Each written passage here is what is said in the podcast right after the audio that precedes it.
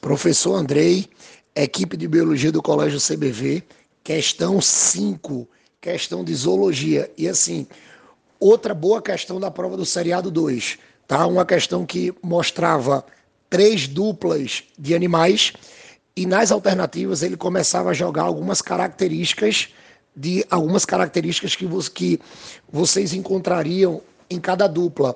Logo, o gabarito dessa questão era gabarito letra D aonde dizia que na primeira dupla e na terceira dupla a gente sempre ia encontrar um representante de respiração branquial e um representante de respiração pulmonar.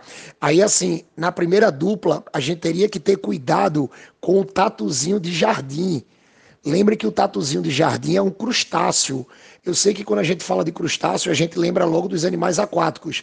Porém, a gente tem crustáceos que têm essas adaptações terrestres. Agora sim, mesmo o tatuzinho de jardim seja, sendo um crustáceo terrestre, mas ele não tem todas as, as adaptações de um animal terrestre. Então, mesmo sendo um animal terrestre, ele respira por, por brânquias, tá?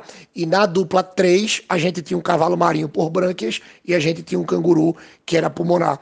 E na dupla 1, voltando para a dupla 1, a gente tinha o tatu que respirava de forma pulmonar. Então, questão assim, muito inteligente em que o aluno teria que lembrar de exemplos de animais e formas de respiração dos animais para chegar no gabarito letra D.